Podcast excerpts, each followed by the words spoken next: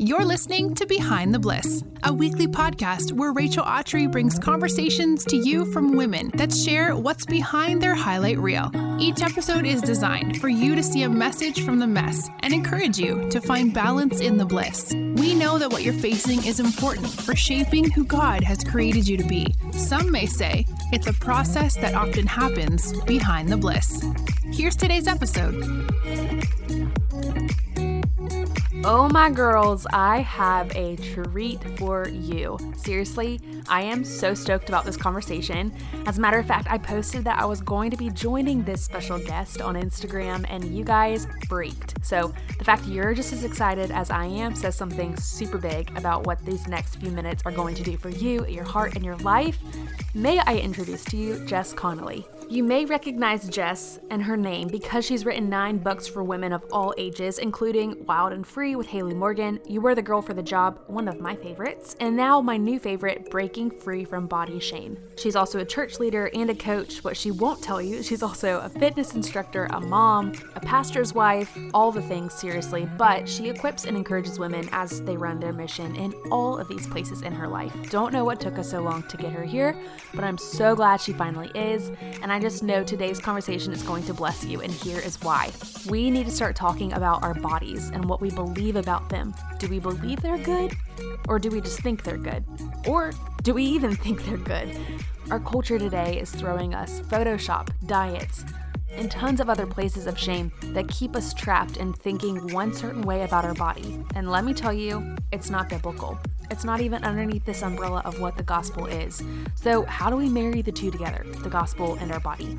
Great question, and Jess is going to unpack all of that today in our conversation with some incredible truths that I've never thought of before. Seriously, she has changed my perspective in the 37 minutes we were able to talk, so I know she's going to bless you and your heart and the way you think about your body today as well. This took too long. I know. I was about to say I should have been on a lot sooner. I'm so glad to finally be here. You know, it's been like a long time dream of mine, and I'm so happy to be talking to you. I'm dead serious. I'm serious. I'm like, you know, sisters. I'm like, my sister got to be on your podcast like 4 years ago. It was a long time ago. I know. Katie joined us. She was probably the first. No, wait. Pause. She was the first guest we ever had. Yeah. I'm just trying to follow in her footsteps. You know. No, listen, she is great. You are great. And you are, I mean, like, what are you not? You're an author. You're a mom. You're a wife. You are a movement creator. You are a fitness instructor. I mean, like, what else do you want to be, girl? Well, I don't cook. Okay. And if you want me to start listing the things, I don't cook. I'm not a great housekeeper. These are not my strong suits. But you are a superhero of the faith. And I have to say, no, I like screenshotted these because I had to read them out loud. So on Instagram this morning, I told my friends that you were coming on and we were going to chat. And I'm not kidding you, Jess, within like 5 minutes, had maybe 15 messages of girls that were like, oh, I am so pumped. I look up to her. I soak up every word she says.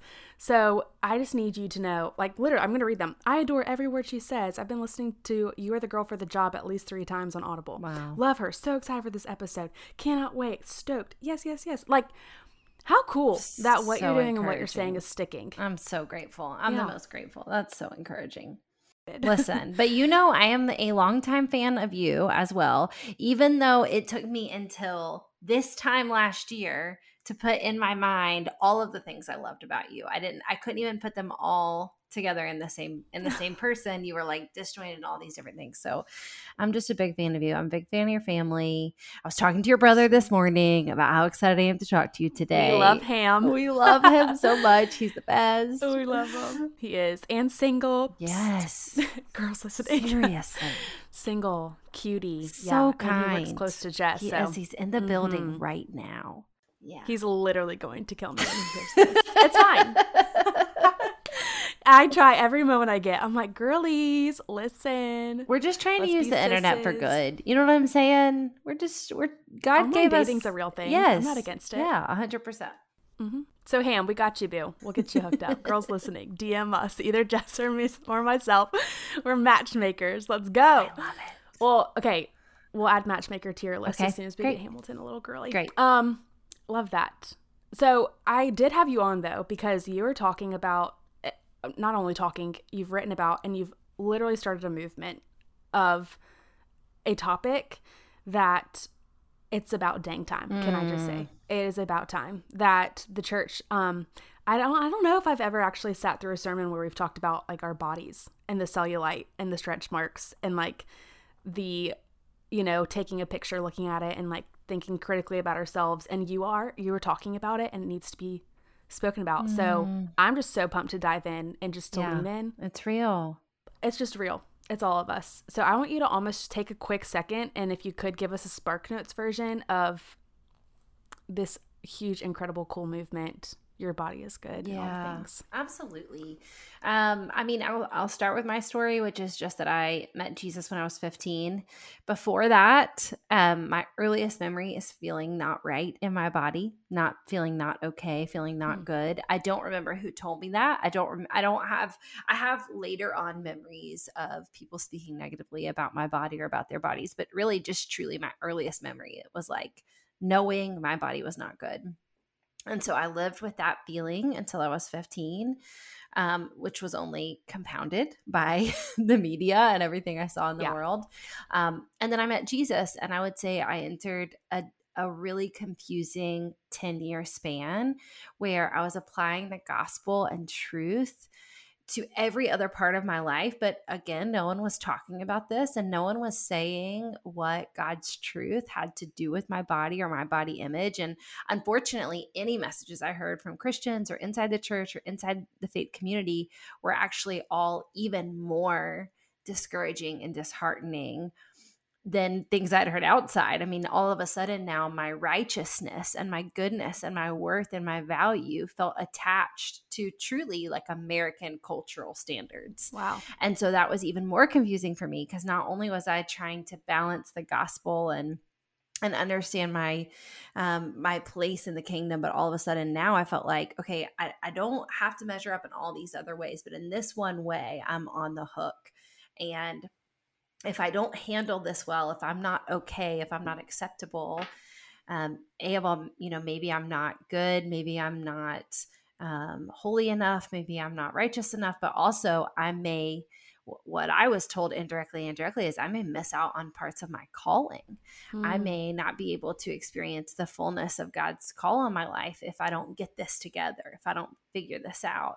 So those 10 years looked like, you know, wrestling with a lot of disordered behavior and patterns and beliefs and ideas throughout not only my college years, but then my young motherhood years and my first years of stepping into more formal ministry.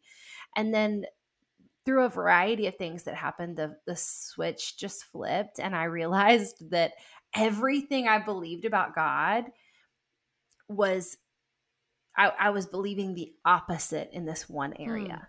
So all of these good things I believed about him, his character, his compassion, his kindness, his justice, his love, his generosity, all of these things I like was attributing the exact opposite to him when it came to my body. You're like, it applies to all these other things, but yeah, when it comes to my body, it's completely different story. But not this.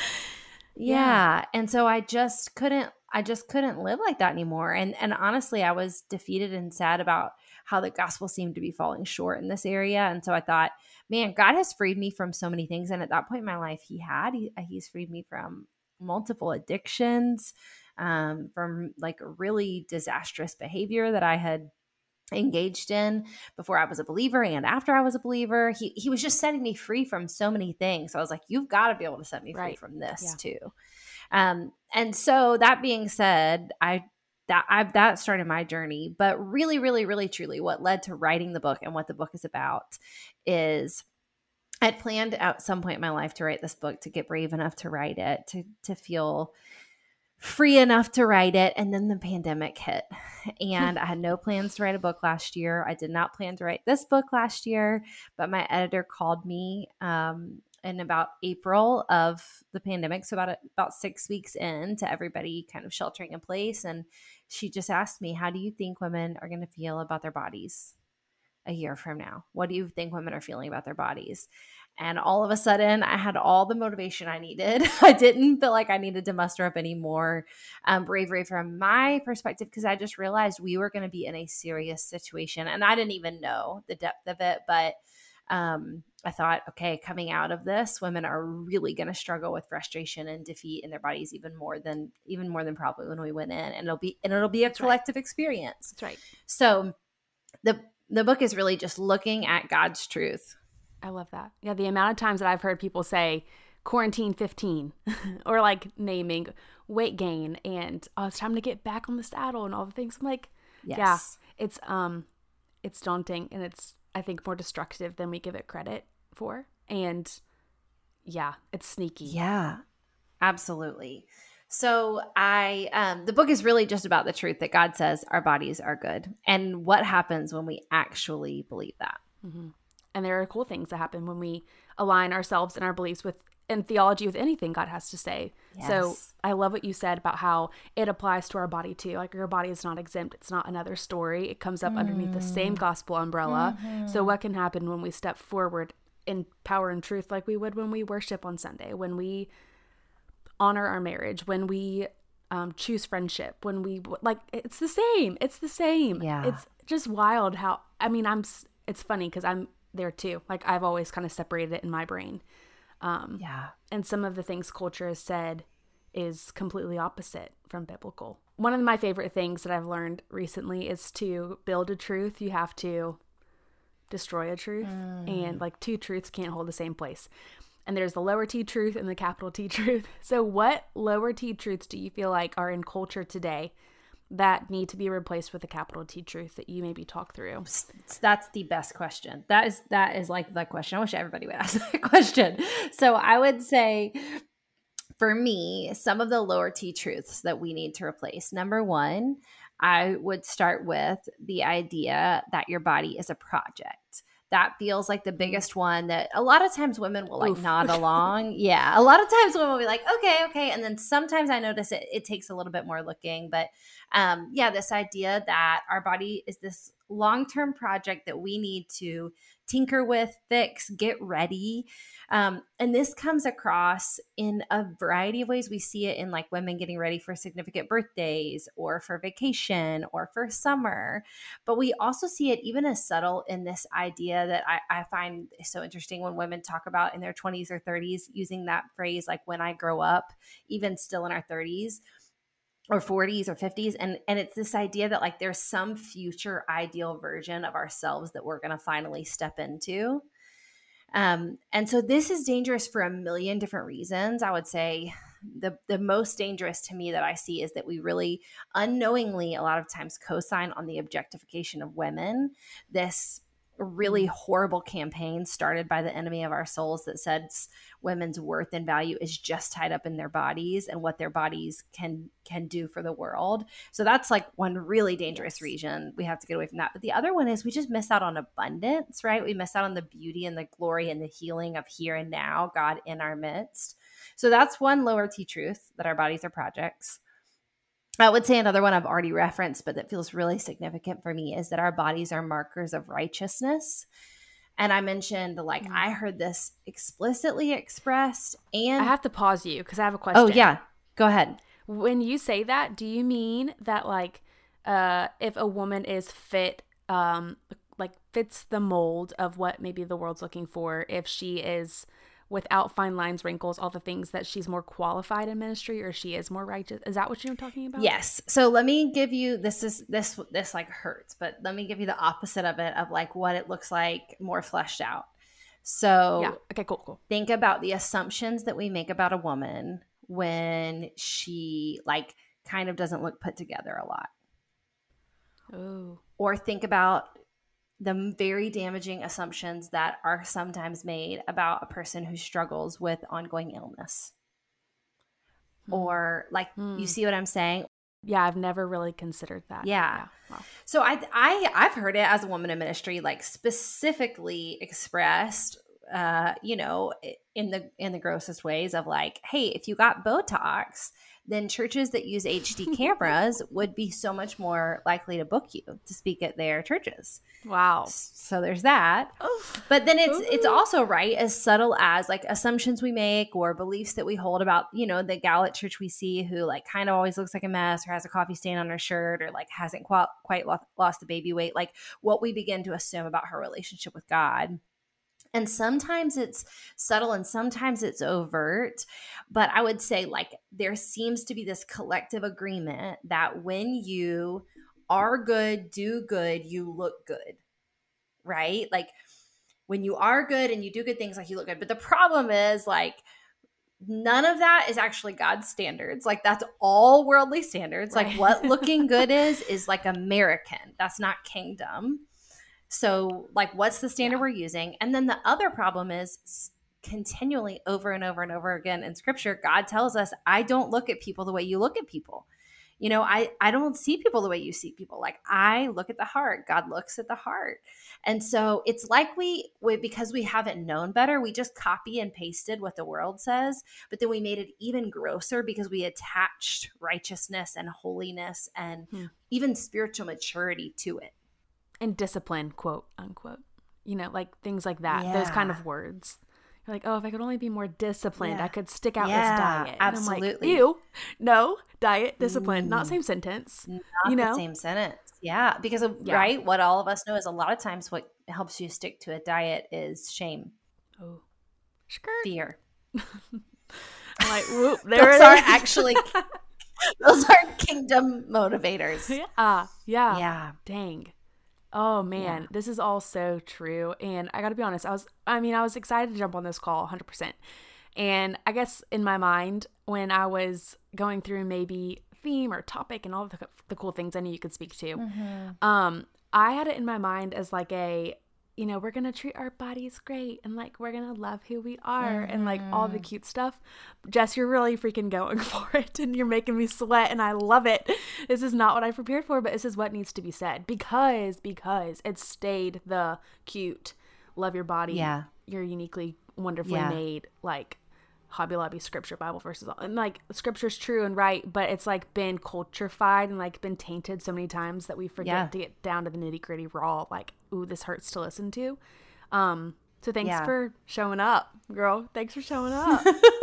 I'm so grateful to have people sweating with me in it. I have to tell you, like I feel like I've been sweating it for the last few years and I've sat through so many conversations and I've sat in the seat of so many women's ministry, like events and at different churches where people have just actually like defamed God's creation, you know, from the stage, from the pulpit. And I've been a part of so many conversations, like surrounded by women who I know love God and I know love the kingdom, but they are just talking about their bodies like they're actual trash. And I've been sweating. How you just described it is so perfect. I've been sweating and uncomfortable for about 6 years. And I'm so glad to have people with me who are like, who are hearing it and seeing it and are saying, okay, there has to be a better way. Yeah. Yeah. Well, I think the first step practically is honestly having these conversations. Mm-hmm. And because you walk away from them, like a good example, if my husband and I were talking about a yellow Volkswagen Bug, chances are I'll see 8 of them today because that's on my mind. Yeah. Like I've now known to look for it and notice it and recognize it. And that's what this conversation is going to do is like, hey girls, what's up? This is how we're talking about our body, what's coming out of your mouth, what's going in your mind, what are you agreeing with? And I think now we're going to start seeing those 8 yellow Volkswagen Bugs per se of this kind of conversation stuff. And because we're noticing it. And I think that's honestly the first step in taking back what the enemy takes from us is saying, no, I see you. I got you. Like not anymore. Are you going to be sneaky about the subject? You're so right. You know? Yes. You're so right. So yeah, I think practically I love this because we're able to now be like, ooh, you know, no, I see that. I see what you just tried to do right there. But I want to speak more practically into girls that are listening and are like, yeah, I totally want this. And I now am noticing how many times I have agreed with destructive behavior in my body or like have defamed God's image and have shown up more for culture than for what God has to say about me. How do we like start unlearning to relearn? Like this just seems so clunky when we actually talk about moving forward. Yeah, absolutely. So, I mean, I see three really big potential things that we can do kind of immediately. The first is we really can go back to our past, and I'm not one for like dredging up old wounds or getting mad at people who said things 12 years ago, but I do think we need to go back to ask God, where were you in some of those really hurtful or shameful or heavy moments where my body was named by somebody else as something else than you would say? Where were you in that? What was your stance in that? Were you compassionate towards me in that? What do you think about that? And the reason why is because we will repeat what we don't repair. And if we don't go back and get some healing from those really harmful moments of our past, which genuinely all of us have, we just won't be able to move forward from them. And so I think that's step one. I think that's one thing we can do. And the book obviously guides women through that, because I don't think that we need to get stuck in morbid introspection or a huge blame and shame cycle. The second thing I would just encourage women to do that you can do right now today, which is so crazy, is that women could immediately decide that they are not going to speak negatively about their bodies, that they're just not going to do it. And they could just say, like, today I make an agreement between me and God. No negative word about my body crosses my lips.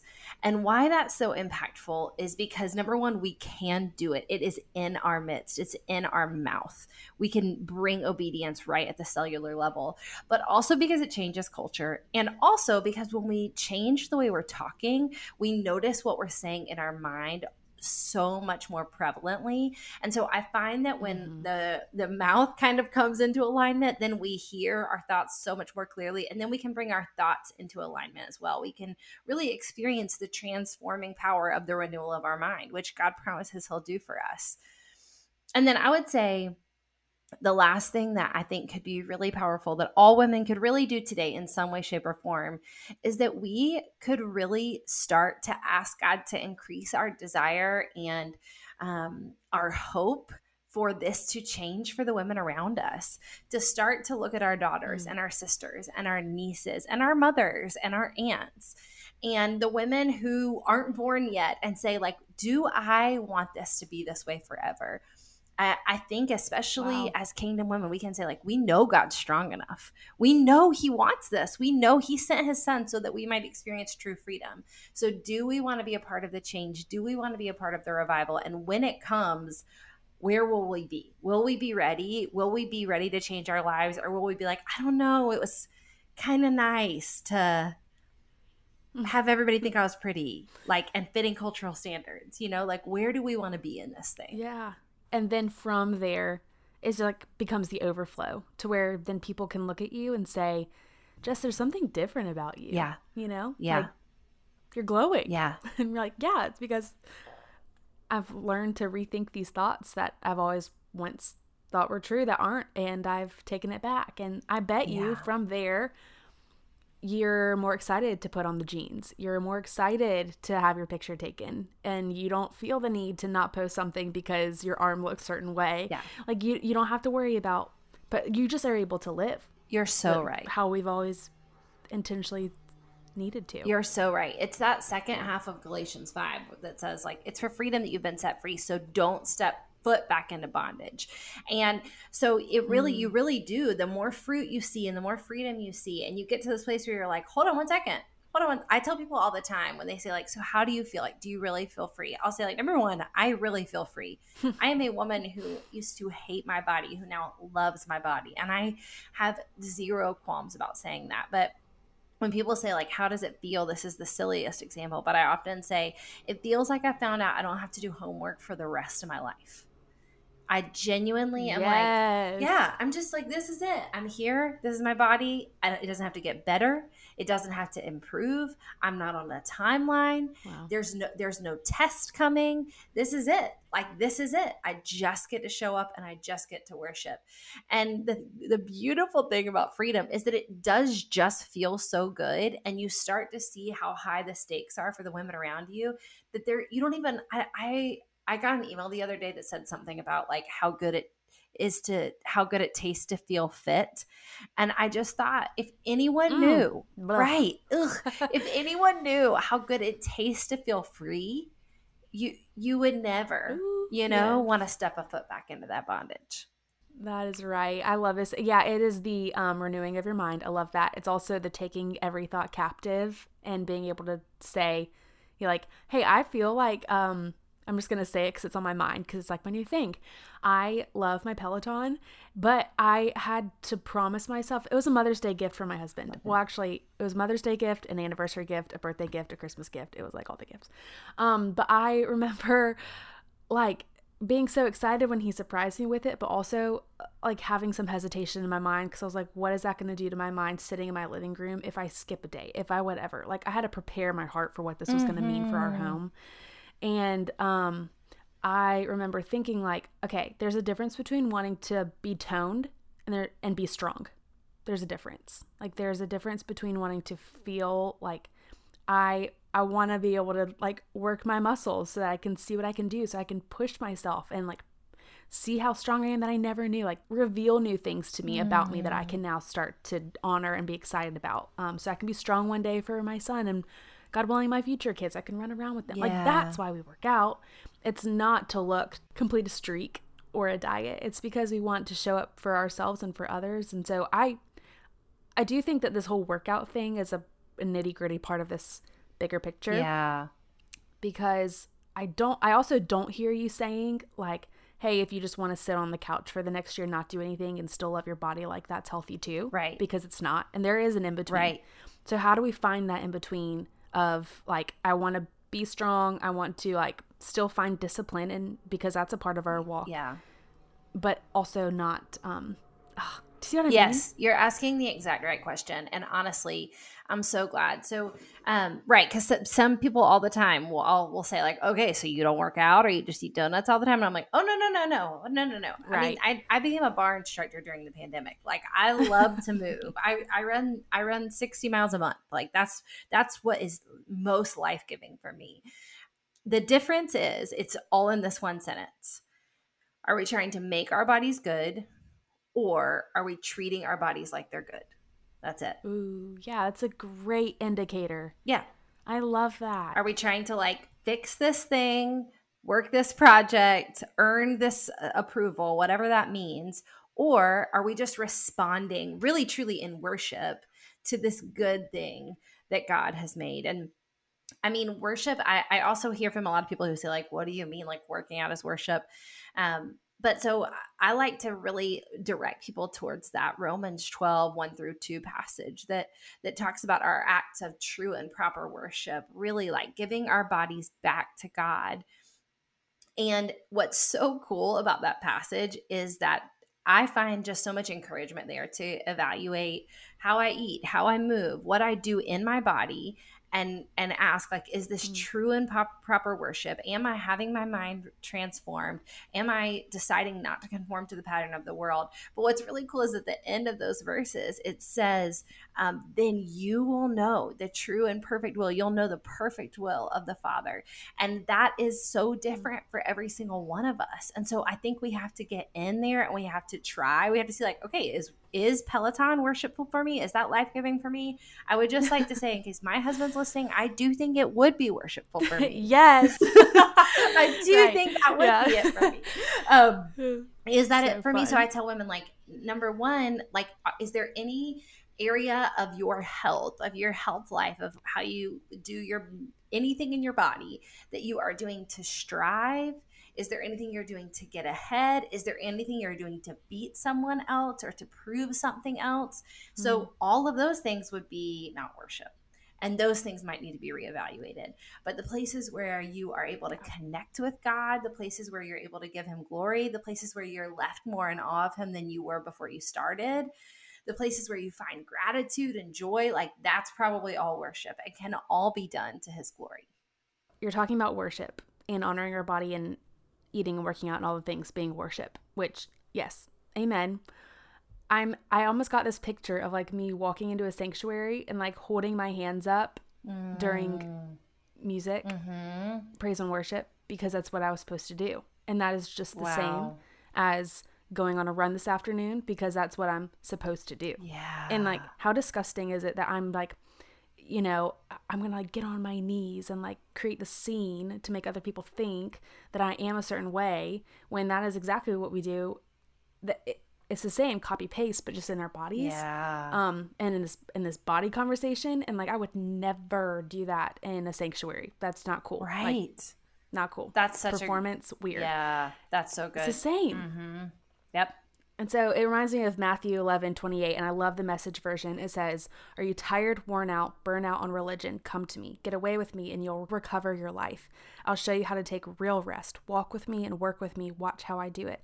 Learn the unforced rhythms of grace." Mm-hmm. I love that. Unforced. Mm-hmm. Like, this isn't a, this is what you do, this is how you do it, this is why you do it. It's a unforced. I love you and everything you have to speak towards, like the freedom from the shame. Mm-hmm. And, that's what scripture says. Like, how has it always been so hard? I just never, it's just so funny how we can get in our own way. Yeah, you know? It's so true. And I have so much hope. I'll tell you what, I have so much hope. This is what women do. They catch a sense of God's heart about something. And I just want to say, like, I'm for sure not the first person to talk about it. I mean, that sounds almost silly to say. Like, I am one woman in a long line of women who have been around for decades, really talking about freedom as it pertains to their bodies. I think it just takes a lot of us kind of like throwing a pebble onto a huge pile to make a difference. Yeah. And so I do have so much hope, though, because this is what women do when we catch God's heart about something and we start talking about it. And I don't know if you've ever heard the metaphor, but probably especially pertinent to you right now as a new mom, but people talk about how moms always hear the cry in the night. Like, women always hear the cry in the night before men. And I think this is true for body image as well. You know, the percentages are that 97% of women, they say, struggle with body image issues, but they say that 95% of men struggle with body image issues. 95%. And none of them are talking about it. And so I really do believe, you know, I think something is going to shift. Something is going to change as we all start to have these conversations and look towards God's truth here. Full body chills. Mm-hmm. That's right. It's up to us. Like, we can do it. Like you say, we are the girls for the job. We can. I have a few fun questions for you pertaining to all of this. Love it. One is, what do you love about your body that maybe you didn't see before you found this freedom? I love that question. You know, I would say no one's ever asked me that, so I love that. I would say the most like direct thing that I felt shame about in my body is I couldn't even really describe it, except for I would just say my body felt very messy. Like, it just, I'm not a very tidy girl in anything that I do. And so, like, my hair always feels messy. Like, I don't know, everything about it. I just felt very like messy. And I think I have really grown to love I've just grown to love that, the like haphazard nature of my body. And I think I'll notice things now that I know are not culturally like tidy or acceptable, like a place where, you know, I'm supposed to like curve in, I curve out. And, I don't know, it like brings me a lot of delight. I would say the biggest one that I'm like, that I like, can also share a lot more concisely, is that I have been directly shamed about my forehead for the last 5 to 6 years on Instagram mercilessly because I have a really expressive face and I haven't gotten Botox. Wild. I know, it's pretty intense. And now God has like absolutely changed my mind about it. And I love my forehead so much. I love to see it move. I love to see the lines. Yes. So I just, every time that is like absolutely no shame or blame for anyone who gets Botox. That is between you and God. That's you and God figuring out what's perfect and his goodwill for you. I just like to see my forehead move. I'm like, it's so interesting to me. Hilarious. Okay. And then another fun question on the back end is, how do you love the most to honor your body whether it's through like movement, what kind of movement, if it's through eating something, what kind of food, like just what are some things that in freedom you now look forward to doing? Yeah, it's running 110% for me. Running has been this really redemptive part of my story. Really? Yeah, I'm 5'4" and very curvy. So I mean, things you can't tell on the internet, like I'm a very curvy 5'4" girl. I have this body type that people would not expect to be a runner, and the only sport I ever played growing up, I played t-ball, and they literally called me Lightning because I was so slow. So for most of my for most of my life, I believed that I was not a runner, that I could not run, that I was too slow. And then in 2010, I was struggling with pretty bad postpartum depression, and I had a counselor who suggests I try running. And ever since then, I actually, a few weeks into trying to be a runner, I went on, I ended up going on an 8-mile run. And it was just crazy. I just realized this thing about my body that when I start, I can go. Like I can just keep going, and it is where I meet God. So that's still my story. It feels like it's where I experience like so much freedom from defeat, because every single run, most runners will tell you, like almost every single run still, I think like, I can't do this. I'm not even able to run a mile. I can't do this. And it's just this opportunity almost every day or every other day to get out and to be with God and talk to God and think through my own thoughts and do something that I really like shouldn't be able to do, supposedly. Wow. That's awesome. That's a great answer. If y'all see me running, you better start running too, because something's chasing me. I like to cycle and I like bar. Yeah. But I do not run. Maybe one day. Never say never. Yeah. Not maybe today, I'll take you on a run. Today. I also feel constantly feel like I can talk people into running. Like I'm sure of it. I can make anybody love running. Yeah. Hey, maybe one day. I'll come to Charleston. Charleston, if I did have to run anywhere, it would be Charleston. So you got one point for Jess. Love it. If someone wanted to pre-order Breaking Free from Body Shame and they're loving this conversation and are like, dang, I need more than this 36 minutes, where can they find that? Absolutely. So it's anywhere where books are sold. You can pre-order it on Amazon. And if you get it before it comes out, we're giving a ton of gifts, because that's what you do when a book comes out. And so we actually have a really cool, we have a cool community of women called Good Body Gals, that anyone who pre-orders one copy of the book gets to join Good Body Gals. And we exercise together every Monday. We do body image coaching. So we're having a ton of fun doing that. But we also have an e-course called the Body Shame Detox that your brother shop for me. So it's excellently produced. And it just helps women detox their lives from the different messages of shame that they are continually receiving. Amazing. I'm so excited for this. I'm on your team. Always will be. You're just incredible. But my favorite question, actually, I take it back, because I've had some favorites this whole show. Another great question, we'll phrase it that way. What is something you are loving these days that our friends listening need to know about? It could be anything. Doesn't have to be body related. It could be a shameless plug. Totally up to you. Okay. I mean, it's totally random, but I'm going to grab it because it's right here. I'm obsessed with my new tote bag. That is so cute. I really like it. It's actually a diaper bag. Stop it. You can't tell. You cannot tell. It's from a shop called Shop Bagging Rights, and I love it. Wow, it is so cute and spunky and you. Thank you. I love it. And I love the strap and everything. It looks very versatile. Yeah. That's a good one. I will link that in the show notes and go there myself afterwards. So glad. See their other bags. Well, again, you're a treasure. I adore you a ton. I just think you're the coolest, and so grateful that you were able to spend this time with us today and just speak full life, like capital Life to our friends listening, because I needed this too. I'm feeling the shift in my perspective already. I'm so glad. Thank you. I love you, friend. I'm so thankful for you. This episode of Behind the Bliss podcast has ended, but be sure to subscribe for more episodes so you don't miss episodes full of encouragement. And don't forget to rate and review so that we can continue to bring you the best content. See you in the next episode.